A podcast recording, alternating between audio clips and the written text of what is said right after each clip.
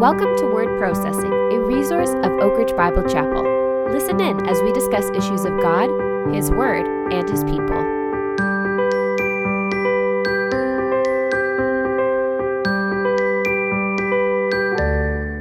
Well, hello everybody and welcome to Word Processing. My name's Andrew, I'm joined with Josiah, and we're going to discuss uh, God's Word today, I think. Is that right, Josiah? Yeah, that is right. That is kind of what we try and do on this podcast. Uh, we're looking at the book of Matthew and a sermon that was preached this past Sunday at Oak Ridge Bible Chapel. Josiah, you dubbed this sort of a post-mortem examination of the corpse of Israel's great failure. The fact that first century Israel's leadership had a choice in front of them and they ultimately made the wrong choice uh, and rejected their messianic king. I'm wondering if you could just rehash or run us back through a little bit about what we talked about, set the stage for this past Sunday sermon. Matthew chapter twelve is a pivotal moment in the gospel according to Matthew. Much of the first number of chapters have been building to this moment, and what we'll see as we transition into chapter thirteen is a markedly different approach and different ministry of Jesus. He turns away from the crowds, away from Israel, and toward his disciples to prepare them for what is to come. And chapter twelve describes why that change. Jesus has come offering the kingdom to Israel, as we've seen in the first eleven chapters of Matthew's gospel, and he's offering the kingdom to Israel as promised and giving them many, many, many proofs to validate his claims of messiahship. In fact, in the first part of Matthew chapter twelve, we saw him giving a summary of these proofs, of these validations. There was his power on display, and that's probably most famous for us. Yeah, it was almost like a, a courtroom scene, I think, is how you talked about it the week before, that here's all the evidence, now jury, make your decision. Yeah, a summary of the evidence, basically, mm-hmm. right? Here's all the power, and he, just to put the cherry on top of all the power, he heals a demon-possessed man. Right in front of all these people. Right at that time, yeah. right? So his power, and it, was, it wasn't just power, it was prophecy-fulfilling power. Sure. And then it was prophecy-fulfilling proclamation. He was saying the things that the prophet said the Messiah would say. Mm-hmm. And then there was this prophecy-fulfilling passivity as well, this broken reed passage that he would not break the reed, he would not snuff the smoldering wick. And he points to this prophecy in Isaiah and says, I'm doing all of these things. In other words, here's the summary of the evidence. I am who I claim to be, and I can do what I'm claiming to do. However, as we saw in this text, the leaders of Israel ended up declaring his work from Satan and not from God, right? They said, no, we think that you're doing all of these things not as God's servant, but as Satan's pawn. And they rejected him totally, as mm-hmm. we saw last week. They just rejected him uh, without any equivocation. It was a unanimous decision on the jury. And that's where we come. It's this, it's the wreckage of that failure, that generation-altering failure of first century Israel, that now in the text this week, we kind of started picking apart and saying, okay, what caused them to get there? What were the consequences of that? And then maybe what can we learn from it as well? Hmm. So I think that's going to be a great direction to then just take us in. Let's talk about those consequences. We talked about the consequences that first century Israel faced because of rejecting Jesus on Sunday, but maybe we can talk for a bit about the consequences that we may face today because of sin in our own lives, or, you know, how that's different from forgiveness and reconciliation. Yeah, we know from Scripture, but then also just from our own lives that sin has consequences. Mm-hmm. At the very high level, we know from Scripture that the wages of sin is death, Romans six. But we also know that there is no condemnation for those who are in Christ, Romans chapter eight. And when we sin, we have an advocate with the Father, Jesus the righteous one, First John chapter two. And when we confess our sins, he is faithful and just to forgive us our sins and cleanse us from all unrighteousness, First John chapter one. And so that's all good news. We know that sin does have consequences, but we do have a remedy in place that the Lord himself has provided for us. But at the same time, while there is forgiveness and reconciliation to fellowship always available to us as sinners, there are also consequences of sin that sometimes God allows us to experience in an ongoing manner. And we have examples of this in Scripture. I'm sure you can think of many as well, but immediately I think of Adam and Eve. I mean, they sinned, but then God graciously provided them clothing. He provided reconciliation, a way for them to continue to relate to him, albeit not the same way prior to sin. And yet they had hard time farming, they had pain in childbirth, there were ongoing consequences for the rest of their life mm. because of sin. I think of David and Bathsheba. David was this great king, he fell in a terrible way, he had a terrible bout of sin, and while he, confronted with Nathan, was brought to reconciliation with God, his family was never the same. There was yeah. consequences ongoing. I think of Peter and his uh, failure and how that had ongoing consequences, even though the Lord restored him. Uh, I think of Paul and how he murdered Christians and how that never left him as long as he was on earth. Mm-hmm. So that we just know intuitively, and we know experientially, that there are consequences for sin that doesn't necessarily have to say about our relationship with God. That can be mended. We can sure. have reconciliation, but there are ongoing consequences. I don't know if you have anything, other ideas that come to mind, other stories in Scripture. Yeah, I was just, I used to describe this actually when I would teach in youth classes, the idea that God's forgiveness is is universally available for anything that we could say or do. But there's still going to be, as you say, consequences. So I always used to put it, just to take it to the extreme and be dramatic, as you do with young people sometimes, but talk about a crime. You know, if you kill someone, the Bible says God will forgive you, but you're still probably going to go to jail. You know, it doesn't have to be that extreme, but there's going to be things that happen. If you hurt someone or wrong someone, you will be forgiven by God when you ask. You might be forgiven by that person when you ask, but there might still be a, a broken relationship for the rest of your life. That like th- wounds take time to heal. And while our forgiveness on a kind of grander eternal scale is guaranteed and immediate when we ask for it, it's not always the reality with other people. Mm-hmm. Yeah, there are definitely, as you're pointing out, relational consequences. Mm-hmm. Trust can be compromised and never regained. Even though there is forgiveness, there can still be consequences. Physical, we can sin against our bodies, and there's health consequences that we may never be free of this sure. side of eternity. There is emotional consequences. There can be guilt that we struggle to let go of, even though we know we are forgiven by God, or trauma that we have a hard time getting past. There can also be spiritual consequences and what we could call usefulness consequences, I think, uh, if we don't take the prescribed steps towards reconciliation with God. Mm-hmm. So we talked that there is reconciliation available, there is forgiveness available, there is a, a restoration of our fellowship with God available, but only if we take certain steps, right? Our salvation is not in question, but that closeness with the Lord can be compromised. Our walk with the Lord, our softness of heart, our fellowship with Him can be compromised if we don't confess our sin to Him and experience that cleansing power of Christ. A passage that comes immediately to mind is in John chapter fifteen. In the upper room, Jesus is talking with his disciples, and he starts talking about himself as the true vine and the Father as the vine dresser. And I just want to read parts of this and talk about how, again, this is about fellowship with the Lord. This is not about salvation, but it's sure. about fellowship, and how um, when we are close to the Lord, we are useful and we experience that that pleasantness, but we can move farther from the Lord. Then we become increasingly useless. Jesus says, every branch in me that does not bear fruit, he takes away. That is the vine dresser, the Father. He takes away. And every branch that bears fruit, he prunes it so that it may bear more fruit. So we can be fruitful as we draw near to the Son. You are already clean. He's speaking to his disciples. Okay, you are already clean because of the word which I have spoken to you. In other words, they're already saved. They're already with him. But then he commands them, abide in me and I in you, as the branch cannot bear fruit of itself unless it abides in the vine. So neither can you unless you abide in me. I am the vine and you are the branches. He who abides in me and I in him, he bears much fruit. For apart from me, you can do nothing. If anyone does not abide in me, he is thrown away as a branch and dries up. So you can see this idea of there is consequences of our usefulness if we don't draw back to the Father. So again, we want to recognize that we are sinners, come near to him in repentance and confession, and and trust and faith that he cleanses us and draws us into himself, that we can abide in him, walk with him, be fruitful for his glory.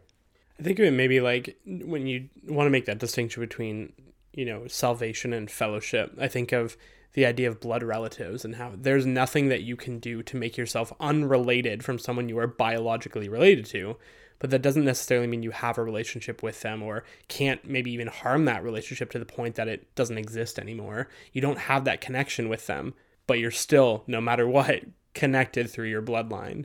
Yeah, for sure. I think that this is not... I know that this is not a foreign concept that Jesus is talking about here. Sure. We know this, we again, well. experientially, intuitively. We know that we can have some relationships that the the reality of the relationship c- cannot really be altered, but the enjoyment of that relationship certainly can be, depending on our mm. actions. And that's what we have with the Lord as well. Mm-hmm.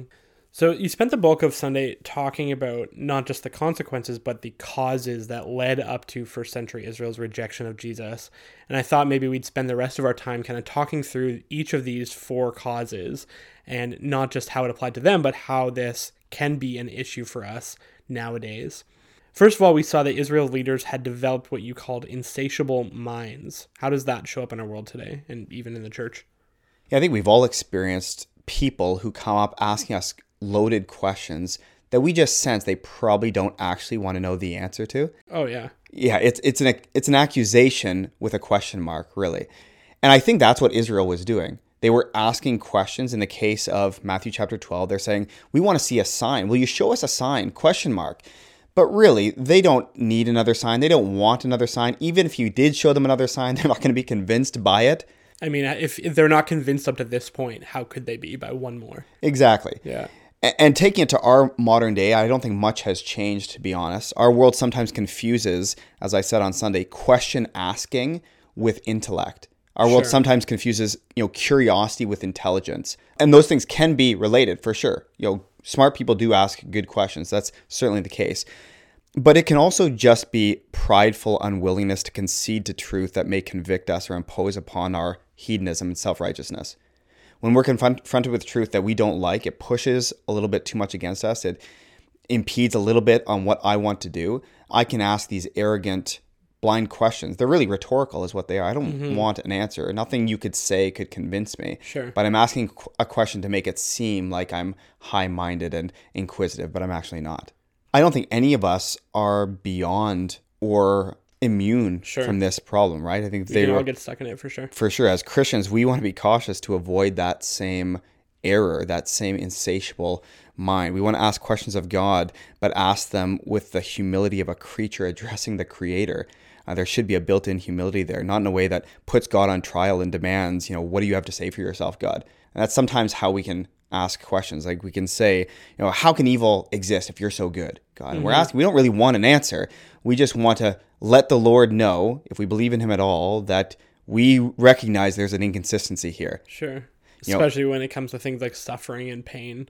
Mm-hmm. Yeah. yeah. Well, where were you, God? And again, those same questions can be asked in a very humble way. Mm-hmm. God, how can evil exist if you're so good? I'm not doubting that evil exists, obviously. Mm-hmm. I'm not doubting that you're good, but how do I bring those two things together? I'm, I actually want to learn how to reconcile those things. I want to learn how to process. Yeah, yeah. And there's other questions that are commonly asked, like, you know, if you're so loving, God, why would you kill your own son on a cross? Sure. That's a common one today. That's isn't that cosmic child abuse?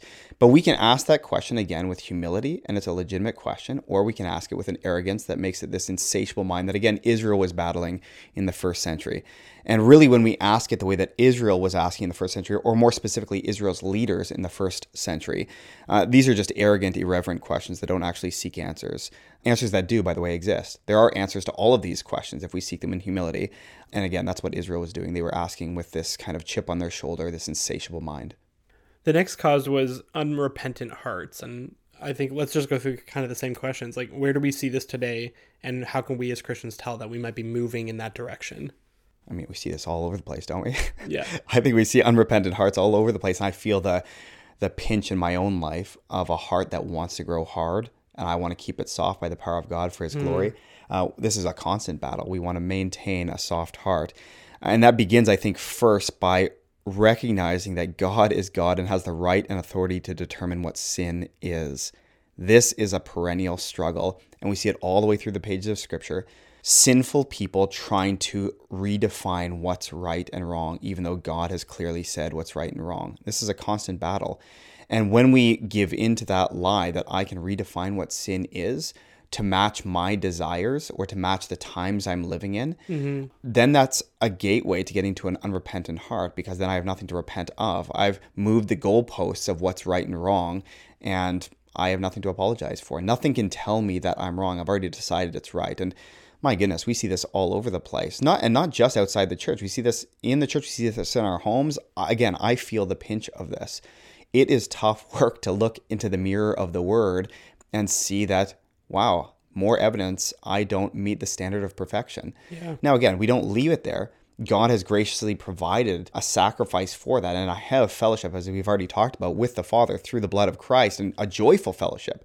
But at the same time, we need to know who we are in Christ. And that's where a repentant heart comes from, is understanding who we are and who God is and what he's provided for us. Basically, repentance is agreeing with God what he said is wrong and what he said is right, what yeah. he said is good and what he said is evil. I agree with you, Lord. I realize that I have done wrong in your eyes. I'm agreeing with you. And with your help, I want to turn from that and rest in your forgiveness. And a great model of that, again, going back to David after his great sin in Psalm fifty-one, we see this great expression of this repentant heart. Yeah. This is why he was a man after God's own heart in spite of his very relatable humanity, right? He was still a man after God's own heart because when confronted with sin, he was very repentant and humble.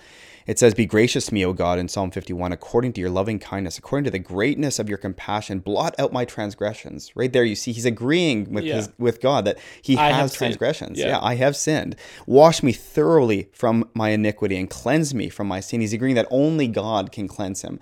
Only God can provide the purity he now needs. Verse three, "For I know my transgressions and my sin is ever before me." And verse four, "Against you, you only, I have sinned and done what is evil in your sight, so that you are justified when you speak and blameless when you are judged." Look at that, agreeing with God. He's the blameless judge. I've sinned in your eyes, in your eyes alone. Now, we would say, well, he's kind of sinned against Uriah and Bathsheba as well. But ultimately, he says, at the highest level, yes, he's sinned against those people. I don't think David pressed, when we meet him in glory, he'll understand that. He will say that yeah. readily. But he's saying at the highest level, he sinned against God. All this is against him. And he's agreeing with God about that. Because sin is sin, and when you sin against anyone, you're yourself included, you were sinning against God. Yeah. Yeah. Let's talk about the third cause, which was apathetic ears. Where do we see that today? Yeah, this is coming from the same root as the other ones, this pridefulness. It's a prideful thing to think that I've got it figured out and no one can tell me any different. Yeah. Right? There's a certain amount of blind swagger that comes along with that, that I've got life figured out and my ears are deaf to any sort of input. You know, today with ease of access to information, unprecedented levels, we could say, it can be tempting to think we've got it all figured out, that we've got a corner on the information we need. But it was around in the first century as well. I mean, Paul writing to young Timothy, he warns Timothy that there's going to come a day when people won't want to hear the word of God, but they're going to arrange for themselves teachers which will just tell them what they want to hear. Mm-hmm. You know, they've decided what is right. They've decided what they want to hear, and they're going to find people that will tickle their ears with that very information. That's kind of what we're talking about here. It's these apathetic ears. I don't want to hear anything contrary to what I already have decided is true. And again, I want to be cautious of that in my own life. Do I have some presuppositions, some things I've decided apart from the Lord that I'm just going to find out how to affirm those things and protect those things, and no one can tell me any different? That's a dangerous place to be in. Yeah.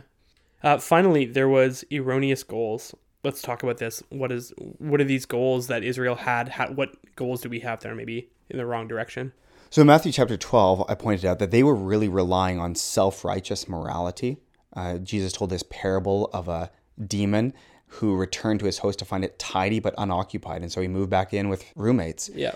And it was pointing to the fact that Israel had kind of at the time, they were relying on this vacant room. They hadn't asked the Lord to move in, this supernatural tenant, if you will. They hadn't asked him to move in. Instead, they had kind of relied on keeping it clean on their own accord, on being moral and keeping the Mosaic law. And that's just wrong. That's a wrong view of righteousness and our own power. In addition to that, they had also saw their association with the family of God and with the kingdom of God and the coming king to be through bloodlines mainly. Their association with Abraham, they were really leaning on. And Jesus points to his own family, he uses his own family as an illustration. He says, no, no, you mis- you've misunderstood. My brothers and sisters are those who do the will of the, of the Father who's in heaven. Yeah. My brothers and sisters, my family, my mother, my father, those who belong to me are those who believe in me, that I am the Messiah. And so they had missed the mark in several different ways. And I mentioned this is probably the foundational error yeah. in this failure, that as they made that very prideful, um, although they didn't see it at the time, this very prideful erroneous goal where they thought they could manage their own righteousness, where they thought they could, that they were safe because of who they belong to, what family line they belong to. I mean, you think about it, I understand that. They think that they're righteous and they've earned that righteousness through obedience to the Mosaic law. Yeah. I mean, how can haughtiness, how can pridefulness not be the result of that? And then how can apathetic ears not come from that? If I'm righteous already, if I come from the right family line, why would I listen to anyone? Right? Why would I not have an insatiable mind? These questions, I already know everything I need to know, right? I have nothing to repent of. And so I thought that this pridefulness, this erroneous goal is that how they had pursued righteousness and how they thought it was attained was kind of the foundational error of this entire failure. Yeah, I, that makes total sense to me, because how can we hope to be right with God in all these different ways if we completely misunderstand how one gets right with God? Mm-hmm. And they were missing the mark on that. How do we as Christians living in the twenty-first century avoid failing like these people did in this text? And what's at stake if we ignore God's warnings from Matthew twelve. Ultimately, it comes down to that humility. The opposite of pride is biblical humility. In First Peter five, Peter writes, "Therefore humble yourselves under the mighty hand of God, that he may exalt you at the proper time." So I think it comes down to thinking rightly about ourselves, thinking rightly about God, thinking rightly about our sinful state without Christ, thinking rightly about what Christ has done for us, thinking rightly about who we are in Christ, all of which brings humility. It's all about looking rightly at our salvation. And so I think, you know, practically, how do we cultivate and protect that level of humil- humility so as to not go down the same route that first century Israel did? How do we not become subject to those causes that they experienced, even though I feel the pinch of them all the time? How do I not experience the consequences that they experience, or, or like consequences, I suppose? And it's just really cultivating that humility. I think we need to stare at the gospel first. Mm-hmm. Preach the gospel to ourselves. We say it all the time, and it's become almost rote at this point. We got to look at the gospel. Ephesians chapter two is very clear. We were dead apart from Christ, and just understand who we are apart from Christ. That's a humiliating reality, right? It's pride killing. Yeah. That apart from Christ, we are hopeless. Nothing. My goodness, nothing. I bring nothing to the table except the sin that made my salvation necessary. And then as Ephesians two, that section famously ends, we're saved by grace through faith, apart from works. Why? So that no one can boast. I mean, it's baked right into the cake, this pride-killing reality of our salvation. And so we got to stare at the gospel. If we want to cultivate that humility, we got to stare at the gospel. We got to stare at our Savior as well. Uh, Hebrews chapter twelve talks about setting our eyes on Jesus, the author and perfecter, author and finisher of our faith. We look at him. Well, I didn't finish the faith. I'm not the author of the faith. Yeah. He is. I look at him. I look at my salvation. I look at my Savior. There's humiliation right in there. And I think that that's just a good place to start. We need to remember the gospel, remember our Lord and Savior, Jesus Christ. And then when we remember that, when we soak ourselves in the reality of who I am apart from Christ and the glorious riches I have in Christ, I mean, I'm willing to hear anything he has to say. Yeah. I want to hear from him. I want to hear from his spirit and my conscience. I want to hear from him in his word. I want to hear from him in, in God's people. I want to hear because I'm humble without Christ. I need him. I'm willing to ask good questions in a way that's humble because I want to know more of the God who saved me and keeps me saved, the God I'm going to spend eternity with. I actually want to know. They're not these rhetorical, arrogant questions, right? I have a repentant heart because I have nothing to hide. All my sin has been paid for on the cross, and fellowship's at stake, and I want fellowship with the God who saved me. You see, all of these causes, they kind of die when humility reigns. And so we just want to cultivate that by looking at our salvation, looking at the gospel, and looking at our Savior. Well, and that's our prayer for all of us today, I think, is that, that we would all know and understand the humility, we'd come to repentance, and that we would trust in Christ. Thank you for listening with us today. Uh, we hope you have a great week. Go and be blessed. Thanks for listening to this week's podcast. We hope you are encouraged and learned something new. Visit oak ridge bible chapel dot org to listen to sermons and for more information.